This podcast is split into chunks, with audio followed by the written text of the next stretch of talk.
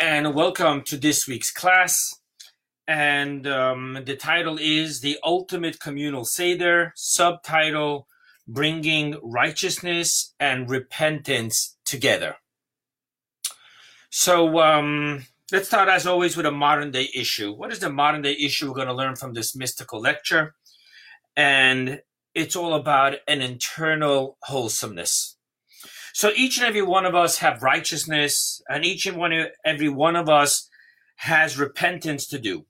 King Solomon in Ecclesiastic says, For there is no righteous man on earth who does good and sins not. And Isaiah states, And your people, all of them righteous. And both are true concerning each and every single one of us. Nevertheless, there are those of us who find ourselves as only one or the other. Some of us are so super hypersensitive about our shameful mistakes that we see ourselves as having no viable righteousness to ourselves, defining ourselves only as sinners with only the journey of repentance as any hope of salvation. Others see themselves as righteous, now, I don't mean this in an arrogant way, but rather in a true self evaluation. They find themselves to be organized, logical, and decent. And for them, they see the journey of spirituality to be only that of a logical, day by day, steady growth with no need for any irrational leaps of faith and commitment as the service of Teshuvah. Both are lacking in seeing their true wholesomeness, which mandates a dual journey in their relationship with God. Without embracing our duality, we will always lack in our wholesomeness and thus in our inner peace. In this lecture, we will explore the mystical dimensions of Passover, teaching us of having a personal inner communal Passover Seder, inviting all of who we individually are, the righteous and the repented within us, to the event. Now, this lecture is based on a maamar, a mystical teaching of the Rebbe Blessed Memory, delivered on this Shabbat 1969, exploring a specific detail about the Passover sacrifice. Why is it that specifically the Passover sacrifice can be brought either from a lamb or from a goat with no biblical preference at all. And we're going to delve into this mystically, seeing what the Passover sacrifice is mystically, what the goat is mystically, what the lamb, the sheep is mystically, and why we can use either. Now, let's have some introductions two introductions. Number one, this week's Torah portion, we take out two Sefer Torahs and two Torah scrolls. In the first, we read the regular annual cycle, the closing two portions of the book of Exodus. And in the second Torah, being that this Shabbat is the Shabbat before Rosh Chodesh, the beginning of the month of Nisan, the month in which we have the holiday of Passover, we read a special portion called HaChodesh. Now, the portion HaChodesh is actually very interesting. It starts off with the commandment of setting Rosh Chodesh. What does this mean? Simply, the Jewish calendar is set upon the lunar orbit. An interesting detail is that even though Rosh Hashanah starts the Jewish calendar year, Nevertheless, it is the month of Nisan that starts the months of the year. Now, because of this, that means that Rosh Hashanah, the first day of the Jewish calendar year, is actually the first day of the seventh month of the Jewish calendar year. So we have the specific mitzvah of Rosh Chodesh, which follows the birth of the new moon and to make this month of Nisan as the first month in the month cycles of the year. Then the portion goes on to talk about the commandment of the sacrifice, the Passover sacrifice. Now, what is unique is about the Passover sacrifice that each and every Jew is to participate in the Passover sacrifice and to eat from the Passover sacrifice. We don't have this in any other holiday sacrifice. We don't have this in any other sacrifice at all, that everyone has to bring their own sacrifice, everyone has to partake in it. Normally, we have communal sacrifices, which means that a sacrifice is bought from the communal um, uh, account in the holy temple and that one or whichever sacri- amount of sacrifices we had to do for the communal holiday would suffice for everyone not so with the passover sacrifice everyone every family has to bring their own now what happens here is and i will read to you the verse you shall have a perfect male lamb in its first year you may take it either from the sheep or from the goats. Our commentaries tell us that lamb here simply means a young. It doesn't mean specifically from the sheep family. Also, a young goat is called a lamb. And on this night, they shall eat the flesh roasted over the fire and matzot with bitter herbs they shall eat. So we see clearly here that this is the only sacrifice which the Torah allows for an equal choice to use either a sheep or a goat. What we are going to explore here is the mystical meaning behind the goat, the sheep, and why they are both equally applicable specifically to the Passover sacrifice. With this, we will find a common denominator between Rosh Chodesh, which is the beginning of the portion, and Passover, and the commandment of taking a Passover sacrifice. Um, another one introduction, which is interesting to understand. Before getting into the mysticism of the goat and the sheep, we'd like to understand a statement of our sages, which says, and I quote, said Rabbi Shimon, there isn't a single herb or spice that doesn't have a constellation in the firmaments that smacks it and tells it to grow. What this simply means is that every single grass, every blade of grass, every spice, every herb has a spiritual source through which it receives its sustenance and growth. Now, this connection between the spiritual source and the physical vegetation, grass, is two ways. Number one, the physical grass vegetation receives its sustenance and power of growth from its spiritual source. But on the other hand, it is also that anything that we use this specific blade of grass, vegetation, whatever it may be from the plant world, whatever we use from it in a service to God and mitzvot by making a blessing on it, using it to help another, feeding another, anything that we do with this blade of grass will consequently have an impact on its spiritual source. So it's both from above to below, giving sustenance, and also from below to above that we can affect it. Now, this is what the Zohar states upon the verse, and I quote you a verse from Psalms in chapter 104. It says, He causes grass to sprout for the animals and vegetation for the work of man to bring forth bread from the earth. Now, that's a verse in Psalms.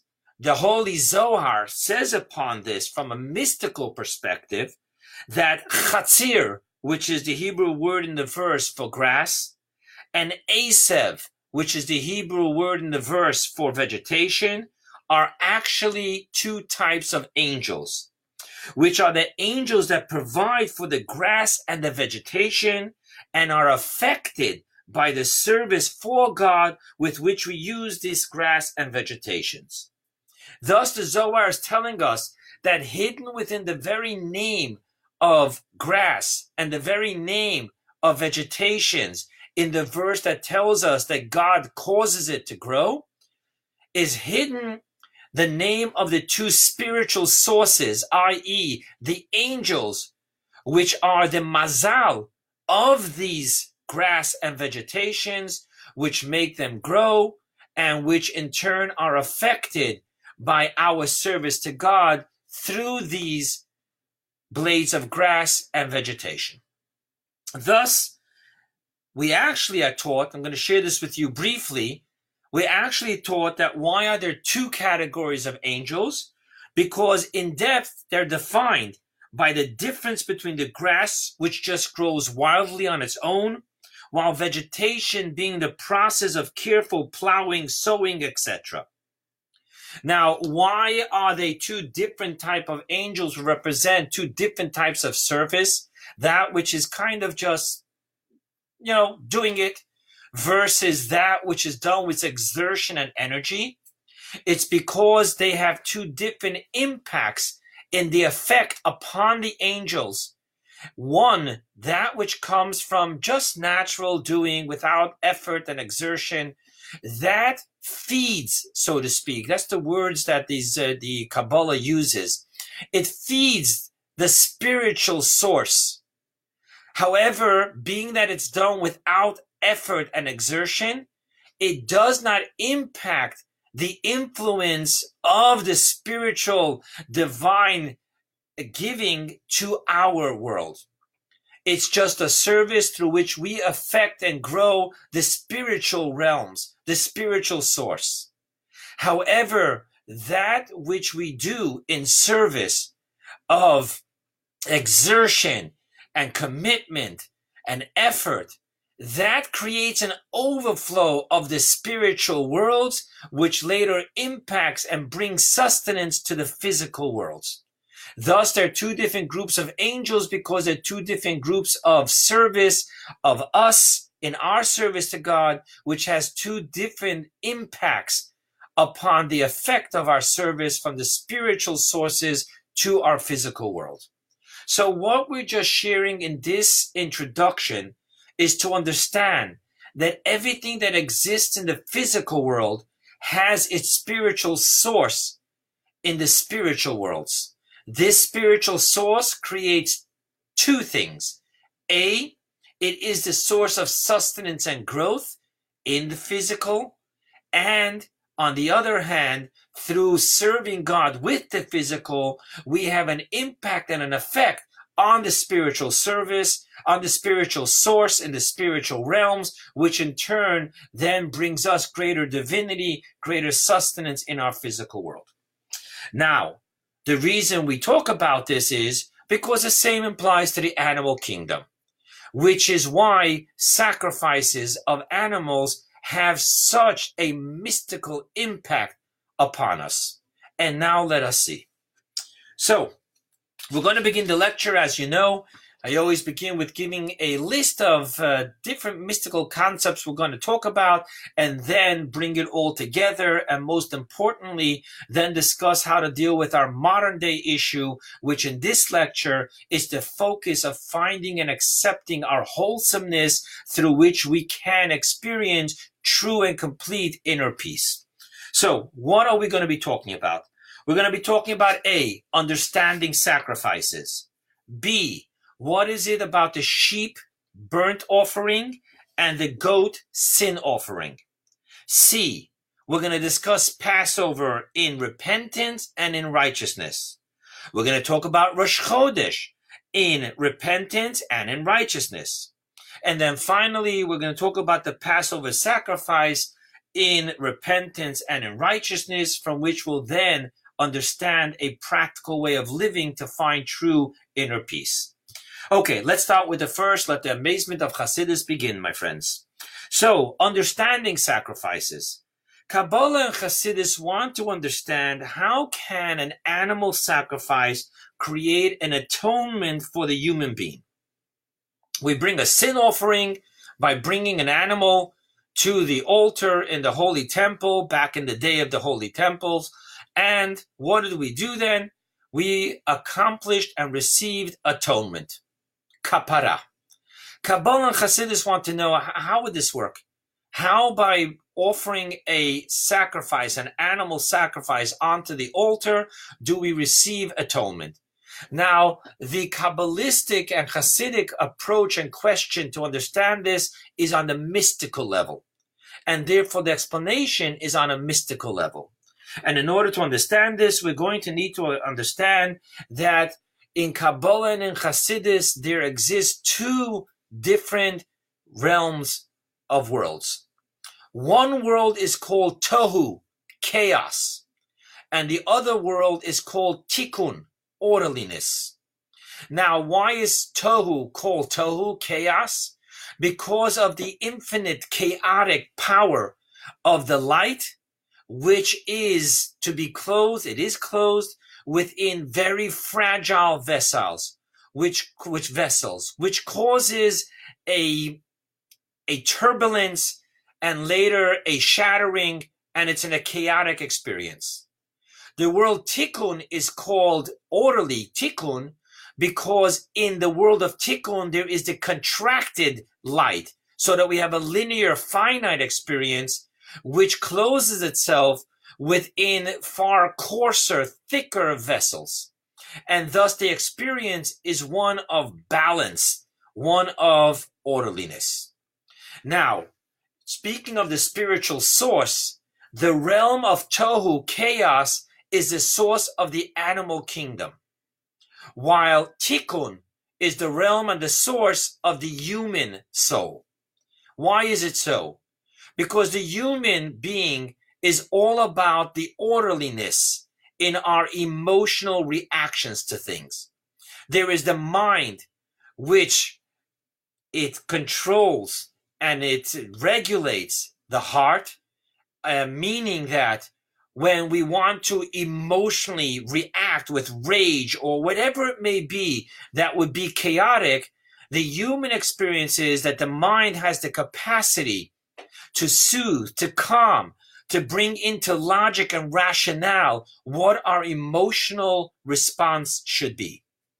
While the animal experiences a chaos in its emotions of rage and so forth and so on.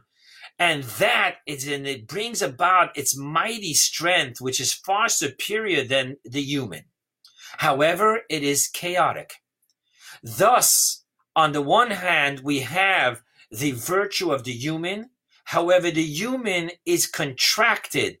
It is balanced in the sense that it is weaker, finite, linear. While the animal kingdom in its source, Tohu, is infinite, circular, and it is powerful and chaotic. Thus, Kabbalah and Hasidus explain, once the human being has impacted negatively by creating a compromise, a hole, a lacking piece through our sin in our tikkun realm of orderliness. Therefore, it is through rising up into experiencing the circular, infinite, chaotic experience of tohu, through which we can then we can then amend and we can then fill that which we have caused to be lacking through our sin. Thus, from the Kabbalistic experience, the human being in himself, being of finite linear, or linear orderliness, cannot mend that which we have affected negatively, that which we have broken in the world of orderliness. Thus, we need to experience the animal realm, the, the infinite, the circular, that which can fix the linear. And thus our sages tell us that it isn't just about bringing an animal onto the altar, but rather it talks about the importance of the individual bringing the sin offering to be able to connect and experience that it is he who is emotionally and spiritually going through the entire process of the sacrifice, which the animal is physically going through, which allows the human being to then thrust himself into the infinite circular power of teshuvah, which, which, repentance, with which he brings the power of tohu into his tikkun experience and can amend and atone for his sins. Now that we understand that, I want to share with you a specific details of the sacrifices. And here's where we're going to get involved with the specific goat sacrifices and the specific sheep sacrifices.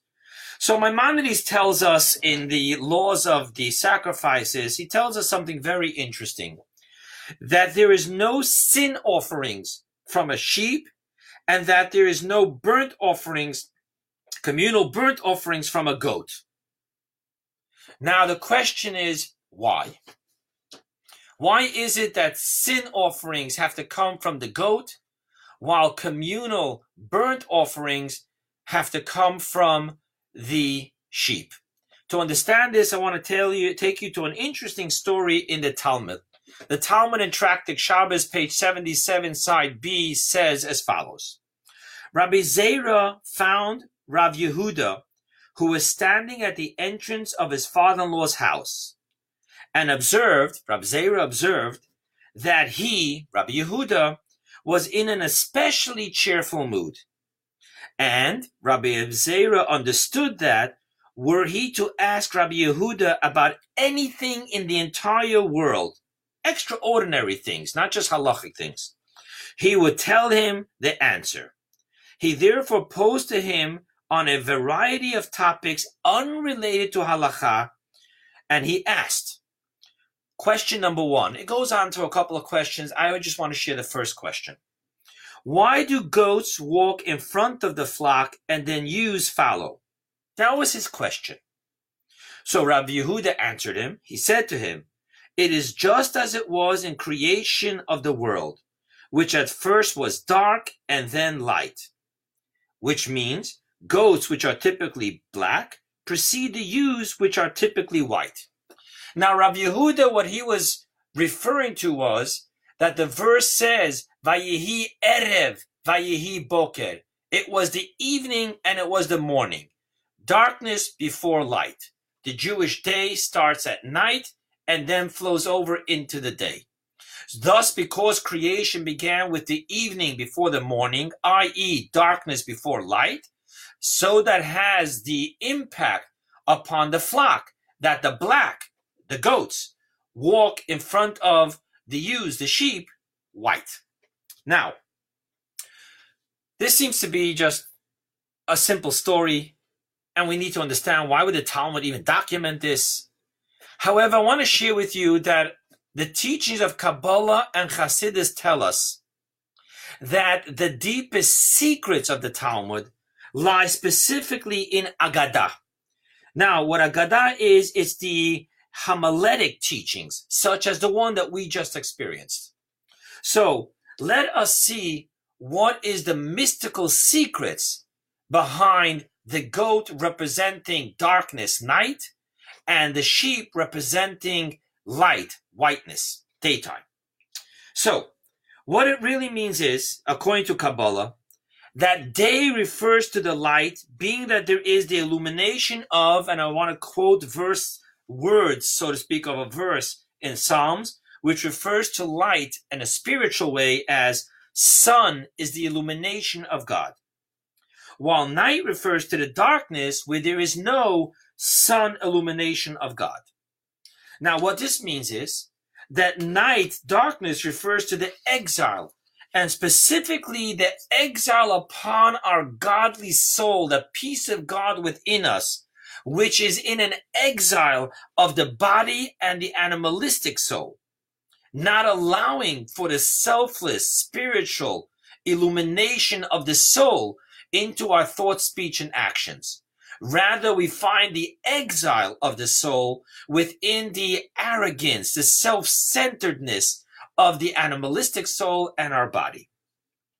And this exile of the soul within the body is precisely the source and potential of sin.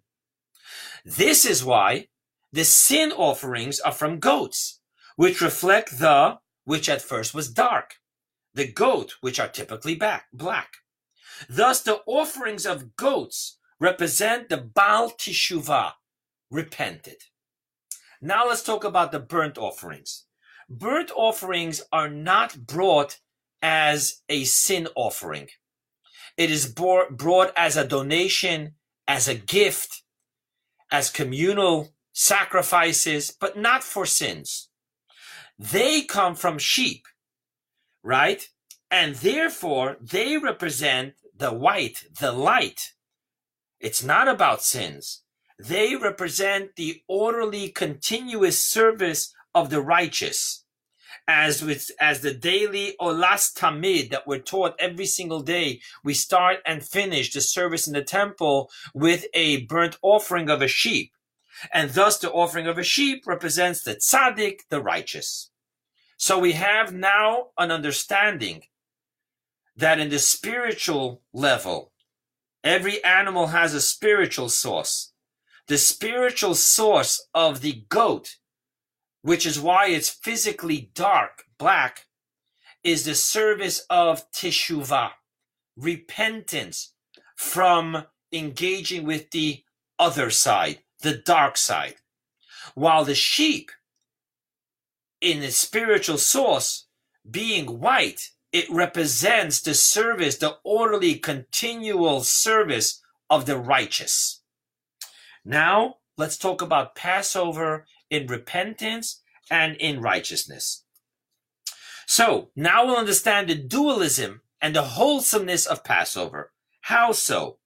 So, there's an interesting mystical teaching in the famous Kabbalah book of Rab Chaim Vital, who was the superior student of the holy Ari HaKadosh from Isaac Luria. And he writes in the gateway of the holiday of Matzot, Passover, in chapter one, he writes something fascinating. He writes that the generation of the Jewish people in Egypt, the slavery, the Jews that experienced the slavery in Egypt, they were the reincarnation of the generation that built the Tower of Babel. Interesting. This is why, he explains, the slavery of the Jews in Egypt were primarily with bricks and mortar. Why? Because let's look what the sin of the Tower of Babel was. The verse states in Genesis chapter 11 verse 3 where it tells us the, uh, the story of how the sin of building the, the uh, Tower of Babel. And the verse says as follows, And they said to one another, Come, let us make bricks and fire them thoroughly. So the bricks were to them for stones, and the clay was to them for mortar. So the sin of the, the Tower of Babel came about through bricks and mortar. Thus, the slavery of Egypt upon the Jews, which was the tikkun, the correction and the repentance of the sin of the Tower of Babel, because they were the same souls that reincarnated. Thus, the slavery was once again through bricks and mortar. Now, from this, we understand that the experience of the exile of Egypt, part of the Passover story, was all about tikkun. It was about teshuvah, repentance.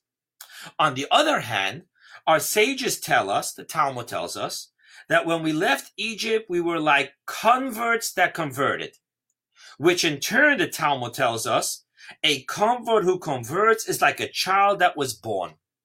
Thus, the exodus of Egypt was the experience of a spiritual clean slate with no residue of the past. At that point, we were the experience of the righteous. So we see that Passover too has the dual, which brings the wholesomeness, the duality, which brings the wholesomeness in which we have both the experience of righteousness and the experience of teshuvah, repentance. Now, let's go ahead and see that Rosh Chodesh, which is how the portion of Passover begins with, the commandment of Rosh Chodesh is the opening and preceding commandment to the Passover sacrifice. So what do we find by Rosh Chodesh? On the one hand, Rosh Chodesh needs to have the eve of Rosh Chodesh. What happens on the night before Rosh Chodesh? before the the the 24 hours before Rosh Chodesh, there is the absolute concealment and darkness of the old moon. Rosh Chodesh itself is the experience of the birth of the new moon. The darkness and concealment of the old moon is the experience of teshuvah. It is the experience of repentance.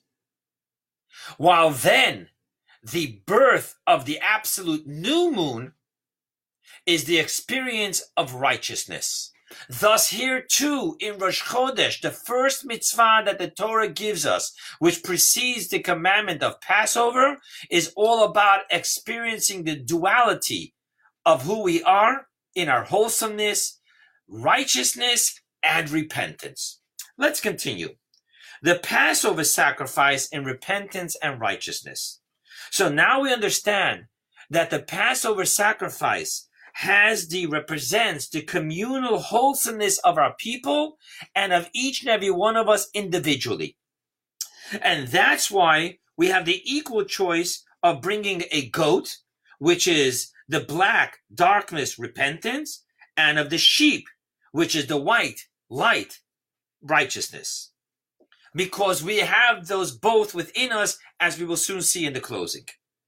Now, so too in the very commandment that God gave to that generation, telling them to take the animal into their homes five days before Passover.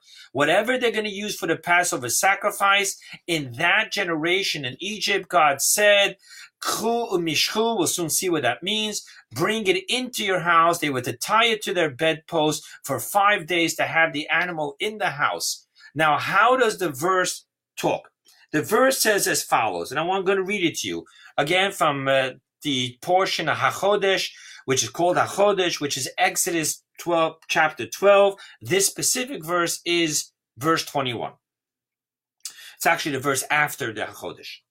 Moses summoned all the elders of Israel and said to them, Draw forth Mishchu, or take for yourself Khu, sheep for your families and slaughter the Passover sacrifice. Now the Medrash wants to understand why the double language, draw forth or take for yourselves. Simply, simply speaking, by the way, Rashi tells us that simply speaking, he's telling you if you have, take from your own. If you don't have, buy. But the Medrash has a beautiful insight into those two words. Draw for mishchu, or khu, take. And it says as follows. What the verse is telling us, draw forth. What does that mean? Draw yourself away from idolatry, repentance, and take for yourselves. What does that mean? Take my commandment. Take the Passover sacrifice, a new righteous way of life. So even in the way we approached taking the sacrifice, we had to embrace the wholesomeness that we have two sides of us. One that mandates the service of repentance. We all have that within us. And one that mandates the service of righteousness. We all have that within us. And thus, Passover, in which we become a nation unto God, encompasses both services, that of repentance and that of righteousness. The goat that of repentance, the sheep, that of righteousness. In closing, finding wholesomeness of self is very important. Let us understand the wholesomeness of self that God is asking of us to embrace. Each and every one of us is a tale of two souls. We each have within us the godly soul, which is righteous and pure. It is a piece of God. It is absolute righteousness. And we have that. Each and every one of us has a godly soul within us. Likewise, we each have within us the animalistic soul, which drives us to indulge in self-centeredness and arrogance. Thus, each and every one of us have the dual journey of righteousness and of repentance and to be willing to only see ourselves as one or the other. or to be willing to only travel the path of one or the other, is to deny the wholesomeness and complexity of who we each are. Thus, the Torah sets forth for us two coexisting paths of service. On the one hand, we have what is called in our Shabbat services, we use these wordings, the Tmidim Kisidram daily burnt offerings according to their order, which is the orderly and the continual service, the righteous path. But we also have Musafim Kehilchatan, Musaf, which means additional, extraordinary offerings according to the rule, which is the extraordinary and transorderly service, the path of Teshuvah encompassing both of these paths in our service to God is how we embrace our wholesomeness and how we find true inner peace. In other words, don't define your entire self as only that which is half of yourself. We're neither all righteous and we're neither all sinner. We're a bit of both which allows us to have this dual journey of orderly growth, righteousness, and extraordinary teshuvah, repentance. Thank you.